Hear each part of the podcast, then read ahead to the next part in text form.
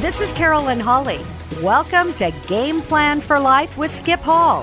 For the next half hour, you're going to be encouraged and challenged by Skip and his guests as they discuss the game plan for life. In sports, as in life, it's important to have a game plan. And as Skip says, no game plan, no victory. Game Plan for Life with Skip Hall is brought to you by the following sponsors. Dutch Bros of Boise, an experience guaranteed to satisfy. Therapeutic Associates Physical Therapy, your partner in health. Bacon, you gotta love it. And Summer's Funeral Home, every life leaves a legacy. The Eagle and North End 76 stations and On the Fly service station on Collister and State. McDowell Specialty Repair. Hendrickson's Fine Jewelry, the place to go for that special someone. Susie Boyle Mortgage Team and Castle & Cook Mortgage, LLC. Stop by their new location at 512 North 13th Street in Boise, online at sboyle.castlecookmortgage.com.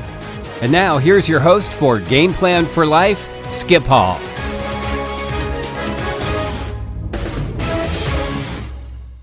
Welcome to Game Plan for Life. This is your host, Skip Hall. Well, on today's show, we're going to listen to a fantastic message from Mike Singletary as he spoke to the Fellowship of Christian Athletes breakfast here in Boise recently. So without further ado, here's Mike. Very honored to have the opportunity to be here. I'm thinking about the question that you asked the young men about their favorite Marvel hero. I have a son-in-law, and to this day, I'm still trying to figure it out.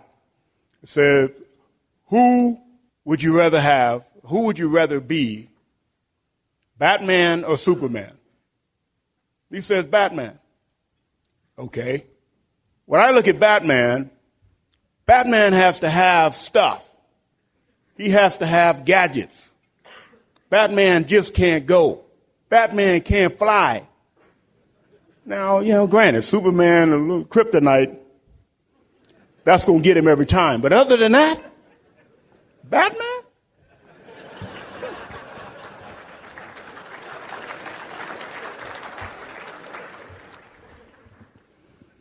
I'm originally from Houston, Texas. I'm the last of 10 kids. I'm also the smallest of 10 kids. And that includes my sisters. That is not a joke. Everybody thought I was just kidding around until they actually met my family. When I was inducted into the Hall of Fame, all of my sisters were there, and they were walking around together. And my buddies were running up to me one by one and said, Mike, you aren't kidding around, man. You are the smallest. I told you. Growing up was interesting. I would just use the word interesting. Before I was born, you know, being the last one, the doctors really cited some complications and really advised my mom and dad to abort me. They said I would never really have a normal childhood and there would be a lot of complications. But by my father being a Pentecostal pastor, they decided against that. And had me anyways. And maybe for the first 6 or 7 years of my life, I was in and out of the hospital, different respiratory situations, slept in a bubble for many years. And I guess I was always the one just kind of in the background, just kind of watching everything, watching my sisters and brothers in their lives and decisions that they made, watching mom and dad try to struggle through a marriage, try to figure out how to make it work. And I guess my life really all came into view when I was 12. When I was 12 years old, it just seemed like everything just came to the forefront. I remember standing in the kitchen one day, and my dad walked in and asked my mom if she would step outside. Mom went outside, and I'm standing there looking at mom and dad, and dad turned toward my mom and says, I want a divorce. I'm tired of fighting. I'm tired of trying to work things out. We just need to move on. And Dad walked out, and I turned and I looked at my mom, and I'll never forget the tears running down her face trying to figure out, what do I do? How do I make ends meet? How do I pay for this house? Dad walked out and got married shortly after that to another lady. And as I watched my mom navigate her way through that process, there were many times at night I would hear her in a room crying, praying to God, Lord, how in the world do I make it? And I would get up and I would kneel beside her and say, Mom, it's going to be okay. Somehow, some way, someday, Mom, I'm going to take care of you. I'm going to build you a house. She would look at me and smile and just say, Son, it's okay. Just finish school. It's just tough right now. Right after my dad left, my brother Grady came home. And he moved in to kind of be the man of the house and help out my mom financially. Mom had got 2 or 3 jobs, working literally 23 hours a day to pay off the house that we came very close to losing. Grady came back home. He was next to me in the family line. And it was tough at first because growing up, Grady was my big brother, and it's kind of like, you can't tell me what to do. I mean, you can't tell me to empty the trash, when to empty the trash. You can't tell me to do my chores. You're not my dad.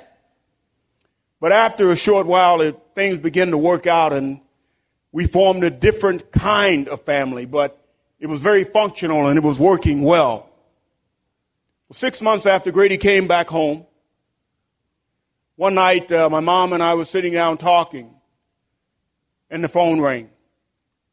We didn't watch the news that night, but there was a serious automobile accident that happened, and Grady was involved. The voice at the other end of the phone said, your son, Grady, has been involved in a very serious automobile accident, and there were 5 other drivers involved, and all of them are dead. Grady was the lone survivor at that time. The doctors told my mom that Grady would have a strong chance of surviving because he was young, he was vibrant, he had a chance. Make a long story short, 3 days later, Grady was gone. All of my sisters and brothers were at the hospital, were running up and down the halls crying, trying to make some sense of it. I remember after Grady's funeral coming home, and I'm 12 years old, and I'm walking around in the kitchen, and I make a decision. And at that time, I really didn't know what it was, but I just know that I've seen a lot of decisions made like that by people that don't even know that they've made that decision. But I made a decision at 12 years old. After watching my dad walk out on my mom and watching my brother Grady come back home and how that ended up, I made a decision to just be in the middle. I just made a decision to be mediocre. I'm not going to try to be everything that I can be. I'm not going to try to be the best that I can be because I'm not sure that if I give everything that I have and it doesn't work out, I'm not sure if I can overcome that. But I don't want to be the worst either. Because if you're the worst, then nobody wants you on their team. But if you're in the middle, everybody loves you when you're in the middle. Because you're no threat. Man, they'll introduce you to all their friends. They'll introduce you to everybody. Hey, look at my buddy. This is Jim. This is John. This is Ashley. This is Tina. If you're in the middle, you're loved in America. When you make a decision to say, I am going to be the best ever, that's when you become the enemy. That's when people begin to look at you and say, who do you think you are? You think you're better than me? You really think you're something? Oh, you've forgotten where you came from. And when you're the worst, they just slide you aside. But I had made a conscious decision to just be mediocre. My mom knew me very well. We were very, very close. Mom came in the kitchen that day and said, Son, I want you to sit down. I want to talk to you about this thing called life. She said, I know that you're hurting. I know that there's something inside that's really painful right now. And I want you to understand, son, that after 30 years of marriage and it doesn't work out, it's very painful. It's hard to deal with. And son, I hope in a lifetime that you never lose a child. I can't even begin to explain the hurt that I feel from that. But I want you to understand something. There is something very special about you. Son, I want you to understand that there's greatness in you. And if you give up now, you will never, ever see it in your lifetime. I want you to understand, son, that the thing that life is all about is when you fall flat on your face, is making the decision to get up, dust yourself off, and get back in the ring. And son, when you get back in the ring, you just got to keep swinging. And you just got to keep swinging, son. And you just got to keep swinging until one day you're the only one left. That is the thing that life is all about. And then she asked me the question that changed my life. She said, I want to know, son. I know this is not a fair question, but I got to ask you. Will you become the man of the house? I'm thinking, Mom, this is a bad choice. I already have a plan here. But when I looked in her eyes, I realized that she believed in me. When was the last time that you had somebody believe in you? When is the last time you told someone that you believe in them and you really meant it? Well, at that moment, I looked at my mom and I realized she needed me. And I looked at my mom and I said, Mom, I can do that. That day, my life changed. I got up and I walked in my room and I got out a sheet of paper and I began to write out my vision statement. And it sounded like this. Find a way to get a scholarship to go to college. Get my degree, in which I'd be the first in my family to do so. Become an All-American. Get drafted and go to the NFL. Buy my mom a house and take care of her for the rest of her life. Become an All-Pro. Go to the Super Bowl. And own my own business. At 12 years old, I wrote that out and I put it on my wall. Every night when I came in, I looked at it. Every morning when I woke up, I looked at it. I would get on my knees and I would pray and I say, Lord, help me. Help me, Lord, to get where I need to go. Give me the strength. I remember some nights in Houston, we didn't have an air conditioner. We had a ceiling fan. Most of the time that was out. You're sitting there and you're tossing and turning in Houston. It can get pretty warm. And I get up and I go outside and I just start running. It'd be 12, 1 o'clock at night. And I'd run forward as fast as I could, backwards as fast as I could, sideways. And I look up toward the sky and I say, Lord, one day, Lord, I'm going to make it, but I need you. I need your strength to help me get where I need to go. Lord, if you just bless me, I will give you everything I've got, every opportunity that I have. After my dad left, after my brother passed away, and I had my vision statement, I started making decisions the very next day. There were four guys that I was hanging around with in school that I knew they weren't the best guys, but I really felt that I needed them because they were popular guys and they said things and did things that I wasn't really a part of. Really didn't think much of, but I really just felt that I needed them. And that next day when I went to school, I got those four guys together and I said, hey guys, I can't hang out with you anymore. I'm going to go out for the football team. And they laughed at me and say, what? You're going to play football? Man, you're too small. How do you think you're going to play? You can't make the team. You're not good enough. You're not fast enough. And I just backed up and went in another direction. I was 2 weeks late going out for the football team. I begged my mom to let me play. Finally, after a couple of weeks, I wore her down. Every time, from the time I got up, from the time I got in from school to the time I got up and went to bed, Every moment there was, I was asking her, please, Mom, let me play. I got to play. I got to play. Finally, she said, son, I know you are too small to play this game. If you promise me that you'll not get hurt, you can go out there and try it. I had my fingers crossed behind my back. Mom, I can do that. School I went to was a small school, very poor school, not a whole lot of the best equipment or anything like that. I got the last suit available. I put on my pants were down to my ankles, my shoulder pads were wobbling around, my helmet was kind of not fitting great, and I'm walking out to the football field. As I'm walking, I'm getting excited, and I start jogging. Coach turned around, and he saw me coming. I must have looked pretty interesting. He stopped practicing. Oh, son, what do you want? I said, Coach, I want to play football. It was a little late, right? Son, out here we separate the men from the boys. You really don't look the part. Coach, I just want to play. So I tell you what. Come on over here. Son, if you can tackle Cookie, you can play.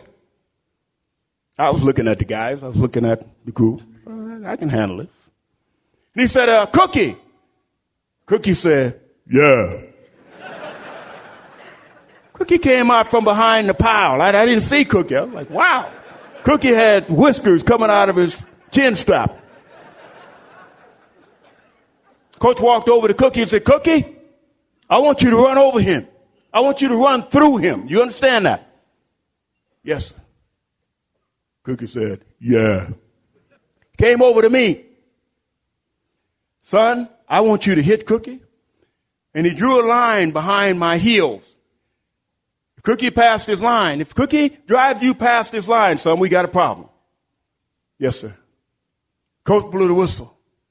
I would love to be able to tell you my first time ever tackling somebody. I would love to be able to tell you that Coach blew the whistle and I ran to Cookie. I ran through him, picked him up, jacked him up, put him on the ground and said, what else do you want? That's not what happened. Coach blew the whistle and Cookie dragged me all over the field. I was screaming the whole time. Oh! And after a short while, Coach blew the whistle, came over, picked me up off the ground. I was looking at him out of my ear hole. He said, son, I like that. I like that about you, son. I like that. You didn't let go. So I want you to be my middle linebacker. You know what that is? I said, no, sir. The middle linebacker is the guy that stands in the middle of the line behind the defensive line and hits everything that moves. I said, I like that. And from that day forward, that's what I did. I love playing middle linebacker. I love playing football. A lot of guys play the game today, and it's just not the same. It's not the same because so many people have made football a game of entertainment. Football of trying to find an identity. My brand. Football to me is not entertainment. Football to me is life and death. Every time I stepped on the field, it was about life and death. It was about me doing my very best. Every tackle I made, every play that I made, every opportunity, I always said, Lord, if you give me the strength, I will get there. I'm going to take all that I am, everything that the coaches are teaching me. I'm going to do everything exactly the way it's been taught. I'm going to make every opportunity, the most of every opportunity that I get. Lord, you can trust me. I will never, ever quit. I will never dishonor you. I will always stand upright. I will always be a man of my word. I will always fight till the end. I will always do the right thing, even when I'm on one side and at the whole room. I don't care if this whole room is against me. It's okay. As long as I got God, I know I'm still ahead of you. And that is something that I've always believed all of my life. The first scripture verse that I learned was, I can do all things through Christ who strengthens me. That is the first scripture that my mom taught me. And I held on to that all my life. If that's true, Lord, if you hear me, I know I can do this.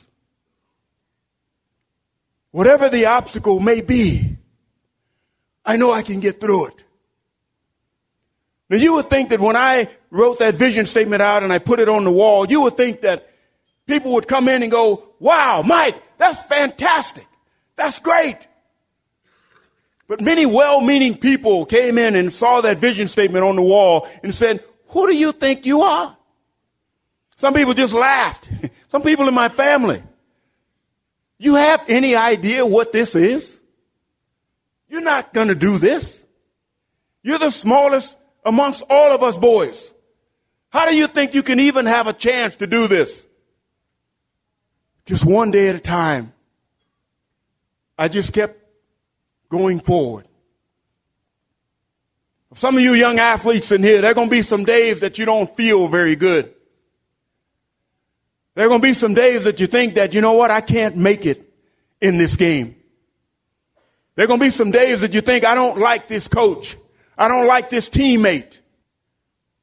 But it's all about who you belong to. I don't care what kind of team you support. I don't care if you have a T-shirt on that says Pittsburgh Steelers, St. Louis Cardinals, the Arizona Cardinals, the Rams. I don't care. As long as when you strip it down, Christ is the one team that you identify with. And if you're on that team, then you're on the ultimate team, because all of those other teams will fade away. At some point in time, either you're going to say goodbye to them or they're going to say goodbye to you. At some point in time, all of your teammates, they're going to go separate ways. And you're going to have to answer to him about who you are when no one else is around. And that's really the most important thing. That is the thing that has sustained me throughout my life. I remember always having somebody to go to and say, how do I become the best? How do I become an All-Pro? How do I become an All-American? How do I become All-Conference? I didn't want to hear about how tall I was and the guy last year that made it, and man, he ran a 4.3, and then the guy before him. I didn't want to hear all that. All I wanted to do is have the question answered. What do I need to do in order to be this? And after I got the requirements, I never said, wow, I got to do all this. I took that list, and then I would go and put it down on my bed. And I would kneel before God and say, God, here it is. This is what they said I have to do. Now, what do you say about this? All I'm going to say is I'm going to give you all I have. And all I know is if I give you all I have, and you're going to meet me where I am, that's all I can ask. You got the rest. You got the final say. Game Plan for Life with Skip Hall is brought to you by the following sponsors. Hollingshead Eye Center, see the difference experience makes. For more information, 208-336-8700. Christian Brothers Automotive. Security Gold and Silver, a reliable source for your bullion investment. Domino's, oh yes we did. Rocket Express Car Wash, it's a blast. Diamond Heating and Cooling, Boise Prostodontics, and Hoffman Auto Body. Hoffman Auto Body, someone you can trust. Thank you for listening to Game Plan for Life with Skip Hall. This is Carolyn Holly inviting you to listen at this same time on this same station next Saturday as Skip and his guests go over the Game Plan for Life. Have a great weekend. And remember, no game plan, no victory.